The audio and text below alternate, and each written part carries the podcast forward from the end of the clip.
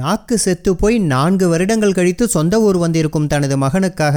அடுக்கலையில் நாட்டுக்கோழி அடித்து குழம்பு வைத்துக் கொண்டிருந்தாள் அம்மா பூஜை அறையிலிருந்து கற்பூரத்தட்டுடன் வெளிப்பட்ட அக்காவின் கைகளால் திருநீற்றை பூசிக்கொண்டு இந்தியாவின் நிலக்கடலையை உள்ளே வைத்து தயாரித்த அமெரிக்க ஜம்போ சாக்லேட் டப்பாவை தனது கடைசி தம்பியிடம் கொடுத்த வசந்த் அப்போதுதான் குளித்துவிட்டு நெற்றி நிறைய திருநீருடன் பூஜை அறையிலிருந்து வெளிப்பட்ட தனது அப்பாவை பார்த்து சொன்னான் அப்பா அமெரிக்காவில் நான் இருக்கிற இடத்துக்கு பக்கத்துலேயே ஒரு மிகப்பெரிய கோவில் கட்டியிருக்காங்க அதில் இல்லாத தெய்வங்களே இல்லை ஒரே கோவிலுக்குள்ளே போயிட்டு அனைத்து தெய்வங்களையும் தரிசிச்சுட்டு வந்துடலாம் அந்த கோவிலுக்குள்ளே போகிறப்பெல்லாம் நம்ம ஊருக்கு வந்து போன ஒரு உணர்வு எனக்கு ஏற்படுது என்று சொல்லி கொண்டு போன வசந்திடம் நம்ம வயக்காட்டுக்கு பக்கத்தில் இருக்கிற கருப்பசாமிக்கும் ஐயனாருக்கும் நீ கடைசியாக எப்பப்பா பொங்க வச்ச